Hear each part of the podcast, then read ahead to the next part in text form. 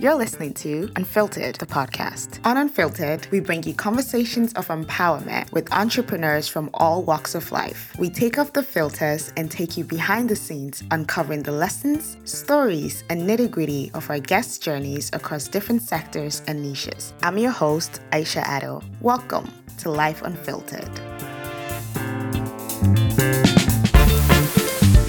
Welcome to another episode of Unfiltered the podcast. I'm your host Aisha Addo, and today we are chatting with Ayutami Popo. She is an entrepreneur who invests in products, services, and ecosystems that help women thrive. Whether through media, technology, or tourism, her focus is on creating sustainable growth for women-focused initiatives, especially in Africa. She believes there is so much space for disruption with products and services that meet the needs and ambitions of women, especially those on the African continent. She is also the founder of Ayiba Media and Girls Trips Tours. She works in Deep Tech VC as an entrepreneur in residence. I hope you are literally buckled up because this is going to be an amazing conversation. This is Unfiltered.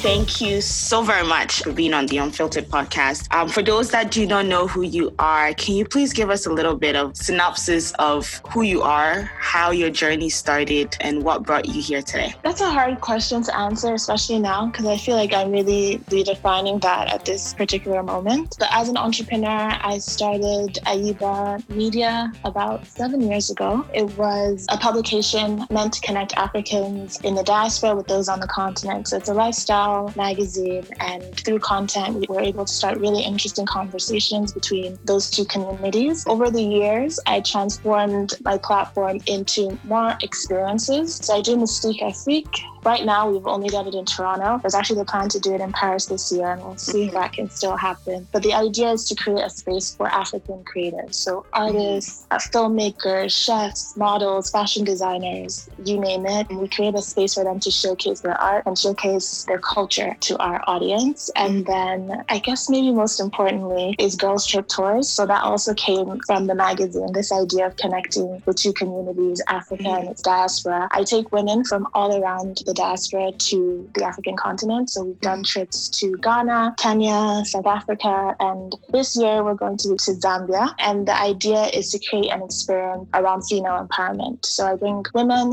to Africa. We're interacting with African women, we're mentoring young girls, and we're discovering more about ourselves and each other throughout the week. So that's like my entrepreneurial side. My professional side, I'm an innovation strategist. I have a master's in digital experience innovation it's a very adaptable skill. So I've used it in the media realm, in the legal space, finance. Now my next venture is into deep tech. I'm really excited about that next. That's exciting. Um, so for yeah. those who do not know, what is an innovation strategist? so the job of an innovation strategist is to come up with either new products, new business models, or help their client extend to new parts of the market. And so it's our job to go into industries, and it's actually best best that we aren't too familiar with the industry that we go into because that allows us to have a truly fresh perspective and question mm-hmm. things that have become normal. And so, as an innovation strategist, we go in to help our clients improve their products, reach new customers, and potentially improve their business models. And it's an end to end experience. So, everything from actually doing market research and the discovery of what needs to change and what needs to evolve and what needs innovation, all the way to actually launching that product in into the market. Oh, dope. No, that sounds very, very interesting. And I'm pretty sure that's also connected to your work with Ayiba Magazine. So if you can tell us, like, what inspired the start of Ayiba Magazine? So I started Ayiba the summer after I graduated from my undergrad. Mm-hmm. I had just moved to New York City. I was starting a job there. And I always knew I wanted to have my own thing. Mm-hmm. And it just made sense to start right out of school. Mm-hmm. And so I didn't know exactly what I wanted to do, but But while I was at school, I'd been making documentaries, topics around Africa. And so I wanted to do something in that same vein. And so a magazine made sense at the time. Blogs were really popular, mm-hmm. but I hadn't really heard of an online magazine yet. And mm-hmm. so I didn't just want to write from my perspective because I thought that was too narrow. I wanted something that truly represented all of Africa. And so over the years, like the first three years of Ayiba, it was just about me connecting with other African writers and having them tell their stories to really create this full picture of what Africa is. Because in my undergrad, I learned that I didn't know as much about Africa as I thought I did. My perspective was very Nigeria focused, right? Mm. And it was in school that I met people from Lesotho and Kenya and Uganda for the first time. And I really wanted us to have a better understanding of each other, right? Because mm. a lot of times people see the magazine and they think it was created to break down stereotypes, but not necessarily to white people. It was really for us to break down those stereotypes with each other and better understand each other. Because I think the future of the continent will only be bright if we as Africans, and that's across the 54 countries, are able to connect with each other and really form a unified strategy. Mm-hmm. Um, and in order to do that, you need to understand each other, right? And the history and the politics. yeah. No, it's very interesting. It's actually very interesting that you mentioned that because I realized that, like, even though like I was born in Ghana, moved to Canada like later on in the years, but then I realized that I actually learned more about other African countries and like other Africans when I left Africa, mm-hmm. which is very very interesting. So it's cool that you were able to kind of like bridge that gap, like bridge those two gaps, and you know really like sharing the stories and like also like sharing the stories of the people, right? Because I think that's really really important. So what are some of the things that you guys focus on at Ayiba Magazine, and how do you see that has transitioned over the past couple of years? So early on, it was a lot of first person narratives, and mm. I think that's what really distinguished our content from other platforms. So it was people just like your podcast actually. It was very unfiltered. It was people mm-hmm. being really vulnerable. Mm-hmm. You had people writing about colorism and mm. just deep like family secrets, you know, and just exposing themselves in a really interesting way. That's kind of how it started. And yes, those narratives were tied to politics and aspects of society and culture and even travel, but it was more focused around the individual.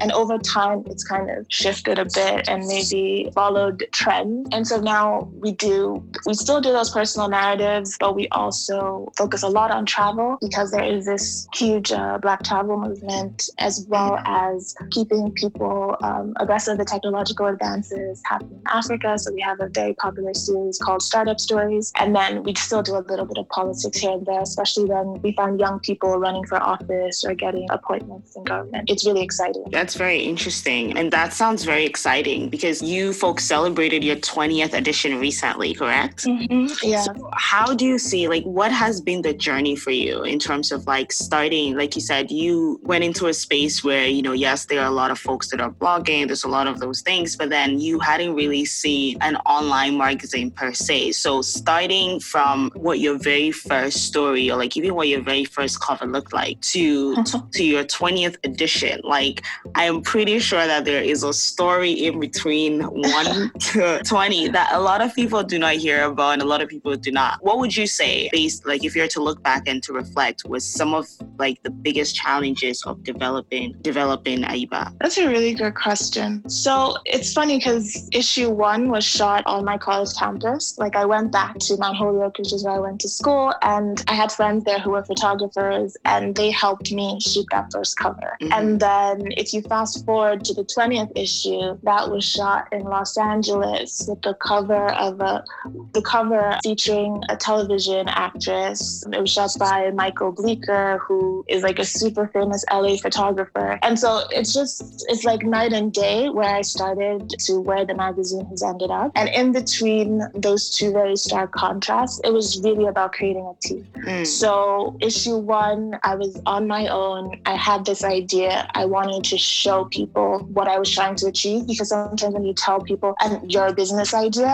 they don't get it. Like, oh yeah, conceptually it sounds cool. Good luck with that, you know. Yeah. But you kind of have to show them. And so the first issue is really about me showing people exactly what I was trying to do, and it worked because a few months later I started getting emails like, "Oh, I just came across this online. I would love to support. Can I get an internship? Uh, do you guys need social media help? Do you need a photographer?" And then it just grew very organically organically that way to the point where I had a team of 20 writers wow. from LA to Vietnam, all across Africa, just sharing their stories, different African countries, some based in the diaspora, some based on the continent. And it was just this beautiful movement, it felt like, where people were joining the magazine, telling their stories and adding mm-hmm. to that narrative. Mm-hmm. So, yeah, it's been a really great journey. That's very interesting. So, like, what do you think has been some of like the key lessons that you have learned from building a media brand? Because, like you mentioned earlier, you folks do not just focus on like the storytelling aspect. You've been able to incorporate travel. You've been able to incorporate mentorship. You've been able to incorporate like education in some re- regards, right? So, what do you think has been some of the lessons that you have learned personally or like learned from other people and their journeys? So, in regards to the content, I would say definitely listen to your audience. We got on Twitter and kind of grew our Twitter audience long before we started. We pushed Facebook, and Twitter is definitely a better place to have a conversation, right? Mm. And mm. so, through our Twitter channels, we're able to understand what our audience wanted and direct our content accordingly. And so, that's how it organically evolved from being just, you know, first person narratives to more in depth articles and focusing on travel because we saw that movement early. And so it's, I always smile looking back now that I have Girls Trip mm-hmm. and it really connects to all the content we did around travel for Ayiba. Mm-hmm. And then I think the team, I keep saying the team, but the team is really important because as much as I listen to my audience, I also listen to my team. Mm-hmm. And I'm really glad that I think it was out of necessity that I had this virtual team spread around the world, right? Because mm-hmm. I wanted to tell these different narratives. And so I needed people from different backgrounds. And that meant that they lived in different places. And now that's kind of the norm. You have virtual remote teams, and it's a thing now. But in like 2013, it wasn't really. But I needed that wide network to tell the stories that I wanted to tell. And because I didn't just have one type of person working for the magazine, it also informed the content that we had. It, it was very diverse. And so people who read it could find themselves in different articles, right? Mm-hmm. And that really expanded our reach. That's so. amazing. That's really amazing. So, like, basically, you have started the digital aspect of doing business before it was, it became popular and before people kind of yeah. like caught on, right? I want to touch on girls' trip tours a little bit more as well, because, like, when you talk about travel, like, travel has become like one of the fastest growing industries um, over the past couple of years. Like, you know, you see brands like Travel Noir. I mean, when you go on Instagram, there is like a whole lot, right? But then I also love the fact that like with Girls Trip Tours, you're also focusing not just on the travel aspect, you're focusing on women and you're also focusing on, in a sense, the empowerment of women, um, but then also connecting them to organizations and stuff within the countries that you visit and mainly Africa. So I want to ask what made you decide that you were going to focus Girls Trip Tours on the continent, one, and then also what was that aha moment? What was that like, you know, inspirational moment that caused you to say, hey, we need to add a travel aspect to our brand. And especially if we're going to keep growing the brand, we need to do that like now and not later. Yeah, so I'll actually answer that first because we launched Girls Trip five years into Ayiba magazine. And what we noticed is our audience is 70 to 80% female. So I wanted to create something uniquely for them. The whole mission of the magazine was to connect Africa to the diaspora. And that to me, there was no better way to do that than literally. you know what I mean? So travel made sense. And I wanted to focus on women because that is who our audience was. But also, if you look at the larger travel industry and you look at tour companies, even when it's a co ed group, you'll still find 60, 70% of the group ends up being women. Yeah. Right? Because there's a safety thing Absolutely. to the reason why women traveling travel groups, together, right? yeah. Exactly. So I wanted to capitalize on that. And then I wanted to do it in Africa because I feel like you can go to other places in the world. There's so many options, there's so many platforms. But when it comes to Africa, and I mean sub Saharan Africa, mm-hmm. they're not like, let's just exclude South Africa from that. There are not a lot of options to just go on your own, right? It's a really complicated process to figure out where to stay,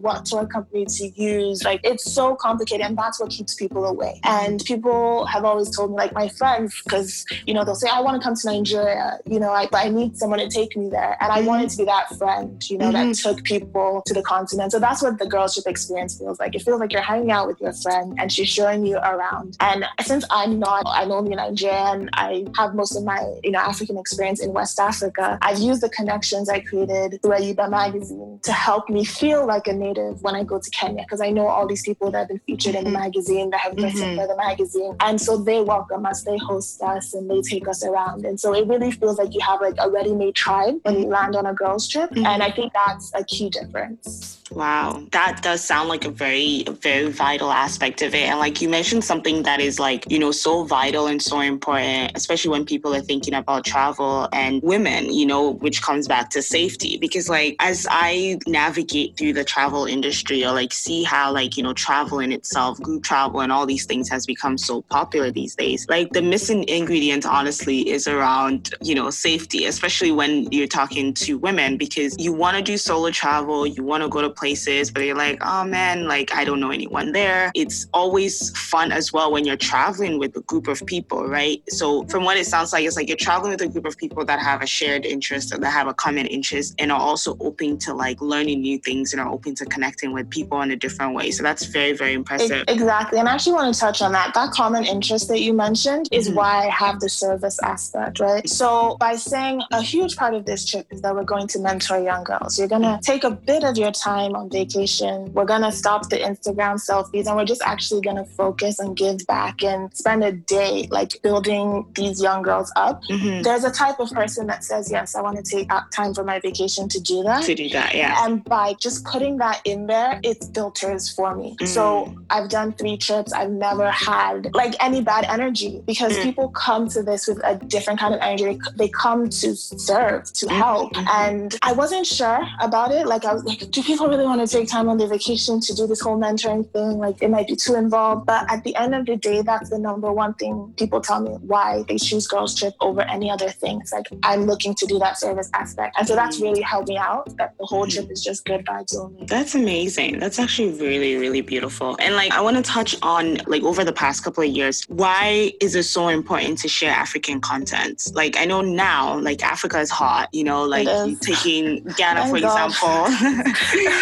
that just kind of like came back from like the whole year return high. And like this year was supposed to be beyond the return, but then, you know, we I mean, it's still beyond yeah, the return. We're just seeing is. how things play out, right? But then I remember like coming to Canada where like being African was not hot thing. Like I knew people that were Africans that were identifying as Caribbean so that they wouldn't get bullied or they wouldn't get like, you know what I mean, called out on. But why do you think that like sharing that African content and like being being a primary curator of such experience experiences and such stories is so vital and is so important? I think it's so important because it's why we're where we're at now. It's why Africa is hot, right? It didn't just mm-hmm. like happen overnight. So yeah, same thing. Growing up in New York, yeah, it wasn't that cool to be African. It was much cooler to be Jamaican or something. Ah. But by college, I already started seeing the change, especially like Nigerian music becoming just popular music. Mm-hmm. And now it's even like Afrobeats has gone beyond anywhere yeah. we thought it could go, right? Mm-hmm. So I think it's through the arts like people underrate arts all the time. It's through music, it's through film. Like Nollywood, low key, at least within like the black diaspora, really changed the way people saw Africa because they saw people in mansions in Abuja and they didn't know that's what Africa looked like, you know? Mm-hmm. And then content online, telling those African stories, starting those blogs, starting those online magazines. And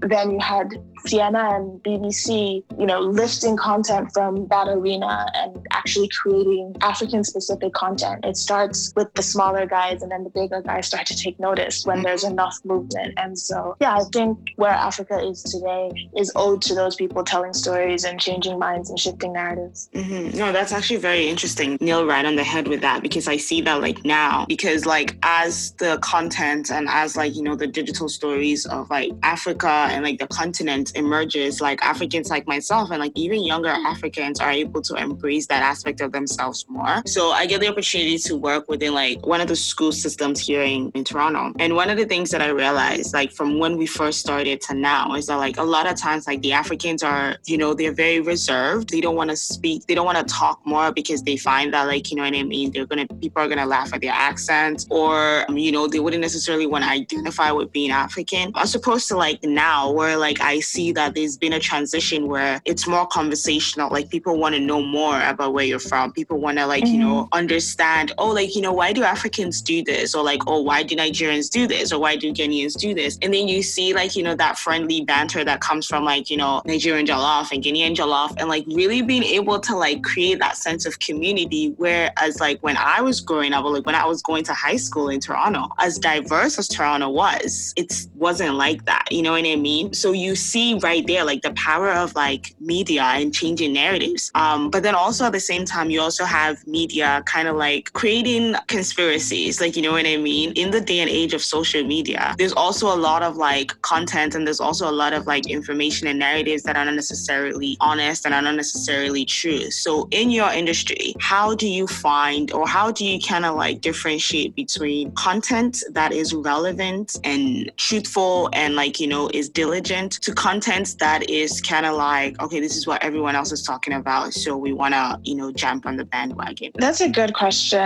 So I think it's always been a goal to really show the full picture of Africa. There are a lot of platforms that came up and it was like, we want to show the good only. We want to show so much good because we're trying to like equalize all the bad that the mass media is showing about Africa. And I don't necessarily think that's a good approach. I think nothing beats the truth, and the truth is more than good and bad, right? It's a full picture. But at the same time, I think when we talk about African content, it's different, right? Because there's so much misinformation about Africa already. If you just think about it historically, right? Like our history books mm-hmm. were mostly written by non-Africans till today. Yeah. Right? When this whole fake news phenomenon kind of took roots in the West, and now we're at a point where we can't tell the difference between fact and fiction, it just reminded me of what's always been the case with Africa. For so long, even us as Africans couldn't tell the truth between fact and fiction mm-hmm. because of the stories we were told, because mm-hmm. of how our history was erased. And so I think I think it's important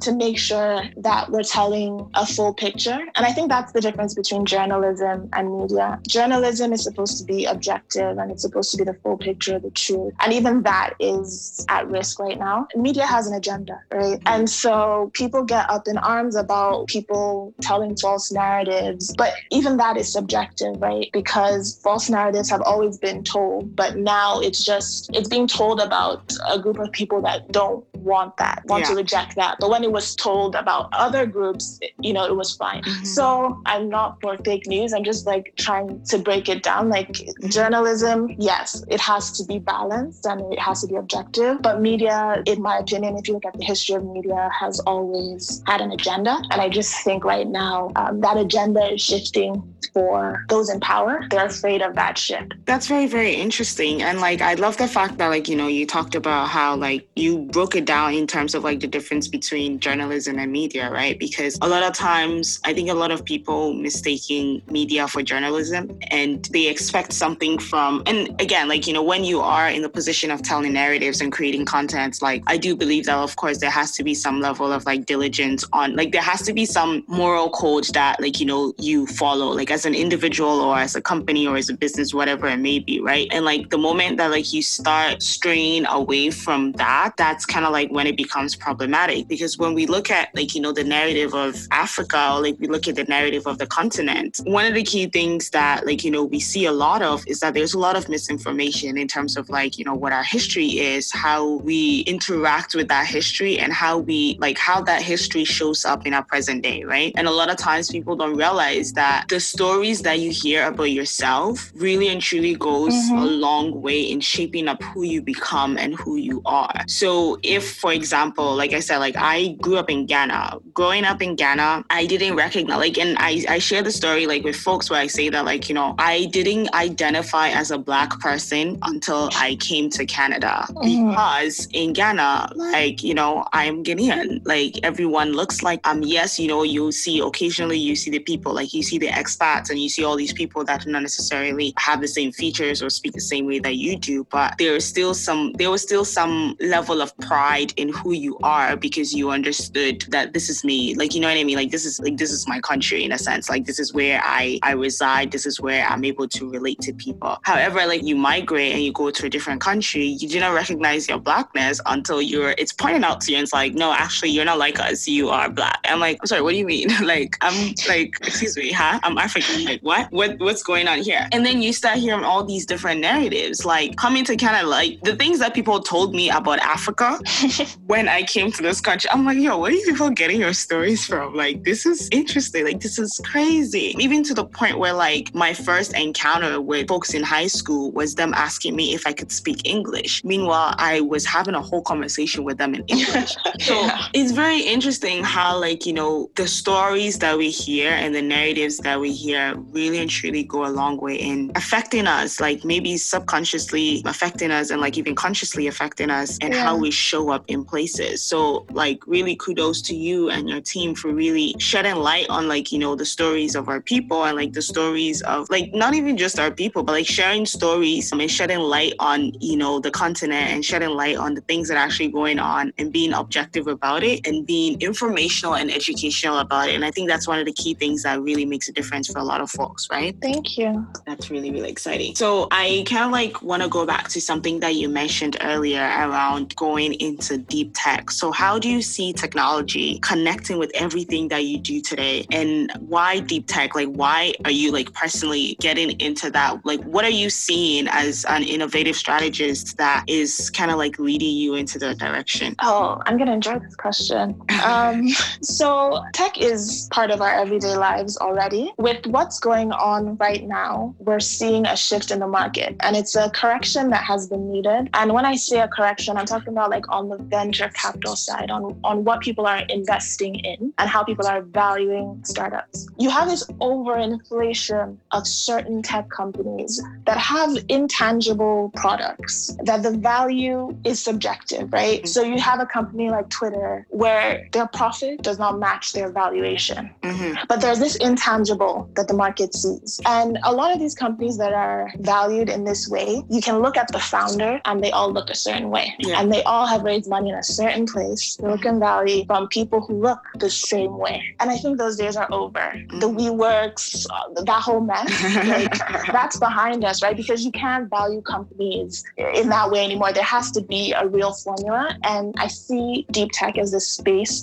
where that cannot happen because deep tech is not about, it's not only about innovation, right? Mm. So Uber, Airbnb, Netflix, what's interesting about them is how they took an existing industry, an existing, an existing market, mm-hmm. and they digitized it. They were innovative with the business model, especially when you look at like Uber and Airbnb. But that's that's pretty much it. Like we had cars before, we had houses before, we had hotels before. You know what I mean? It was just like a better, more efficient way to do things. Yeah. It wasn't necessarily inventing anything. And with deep tech, it's actually it's an invention. Mm-hmm. It's a new technology, right? And so there's something tangible there. There's intellectual property there. Mm-hmm. It's real. And it's easier to assign value to something that exists, right? So that's why I like the deep tech space because as startups in other parts of the tech world, I believe are going to start struggling for investments and not just for investments, but for the valuation that they were getting before yeah. this whole crisis. I think with deep tech, it's going to be easier to add a value. It's going to be easier to raise because it's actually a real invention, right? Mm. So when I say deep tech, to be a bit more specific, talking about like space tech, uh, clean tech, um, autonomous driving, computer vision, like those real things, not just an application mm. that has users. There's no shade to that, but some of those companies were being overvalued. Oh no, absolutely. Like you know when you,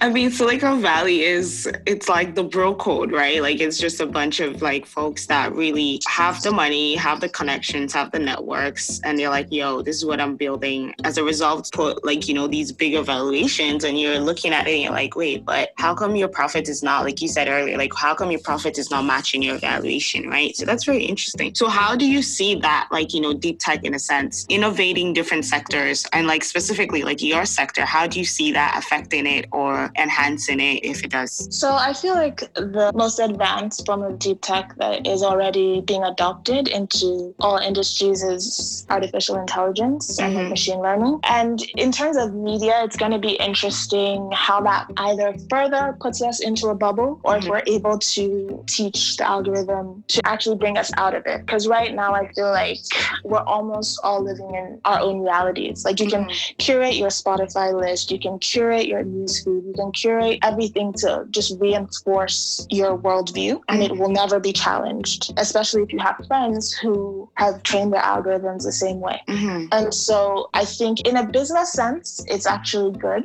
for media platforms like myself. Actually, throughout this whole um, COVID thing, my ad revenue's gone up by like 60% because people are online and, you know, people are searching for content. So mm-hmm. I think in business terms, it's, it's probably a good thing because your exact user is going to be able to find you more easily mm-hmm. if they train their algorithm to find you, right? To find content that they want. But in terms of the social ramifications of that, I think it's going to be really interesting because people are going to have really insular knowledge, right? And they're not going to be pushed out of their element at all. That's scary.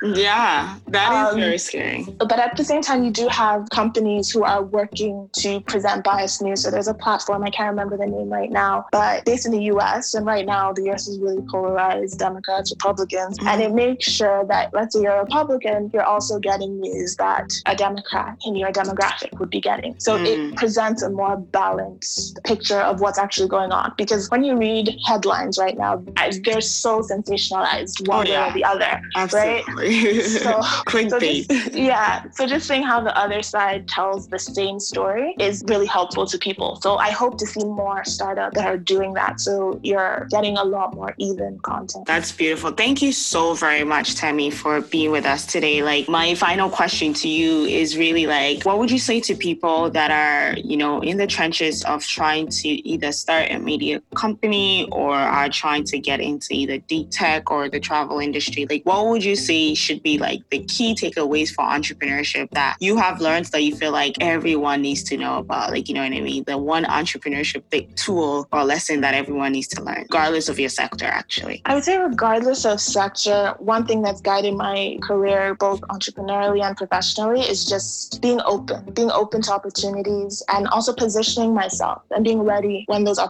came. With Ayiba, we've gotten like really good interviews with people that were out of my league at the time. But mm. I asked, you know, that's that's literally all I did. And the answer was yes. And so I'd say always, always shoot further than you think you can reach. On the deep tech side, that's been really interesting because I did study computer science in school. I never used it when I graduated. I focused more on digital marketing. And it feels like I've been slowly working my way back to that. What has created a competitive advantage for me is that I have such a varied career. I've worked in so many different spaces, but I never forgot that there was a thread that I was trying to pull through all my experiences. Mm. And it's really good to, yes, be open to opportunities and take different opportunities and let the path kind of lead you. But also, as you're on that path, try and understand what that thread is. What, what's your magic? And the value of being able to communicate your magic to people mm-hmm. is what will open doors for you and is what will allow you into spaces that you never dreamed you could enter. Wow, that is so beautiful. And like, I couldn't have said that any better. So, where could people find you? Like, where can people find information about Ayiba magazine? Do you have any upcoming trips with Girls Trip tours coming up? And yeah, like, this is the time for you to pick up yourself, you know, shed light on your amazing self. Um, yeah, and give us all of your socials and everything else in between. Sure. So, for Ayiba magazine, you can read our amazing articles at www.ayibamagazine.com. That's A Y I B A magazine.com. We're also on Instagram at Ayiba Mag. And our next trip on Girls Trip is hopefully going to be November 15th, South Africa and Zambia. We're going to iconic Victoria Falls. And you can find us on Instagram at Girls Trip Tours or at www.girlstrip.tours. Amazing. Thank you so very much. Now, this is like the final question that I always ask everyone. And you're actually the first one that I'm going to ask this question to. I, I was about to say, because I've listened to your episodes, I didn't hear the final question. I'm like, you're going to be the first person that's going to get this question. But the question is this If you could do it all over again, would you? Oh, yes. Wow. And I might not have said that last month, by the way. It oh. changes, right? Right? Like, that's the life of an entrepreneur. It's ups and downs. But right now, I'm in a really good place. And I'm so grateful for the journey. Wow. Thank you. Honestly, thank you so very much for being on the Unfiltered podcast. This has been such an insightful conversation. And I really, truly cannot wait to see what's next for you because you, my friend, are going places and, you know, breaking down all the stereotypes and stuff that we've heard about African women. So kudos to you. Thank you so much, Aisha. I really enjoyed this conversation. There were so many gems in this conversation, and I hope that you took something away from her unfiltered journey. Make sure that you're following her on all social media platforms. Make sure that you also subscribe to Ayiba Media for all of their ongoing projects and everything else that they have in store. Be sure to follow us at Unfiltered with Aisha on Instagram and make sure that you share this with your friends and family. Again, it's been real. I hope that you are as inspired to do great things as much as I am and as much as our guests are. This is Unfiltered.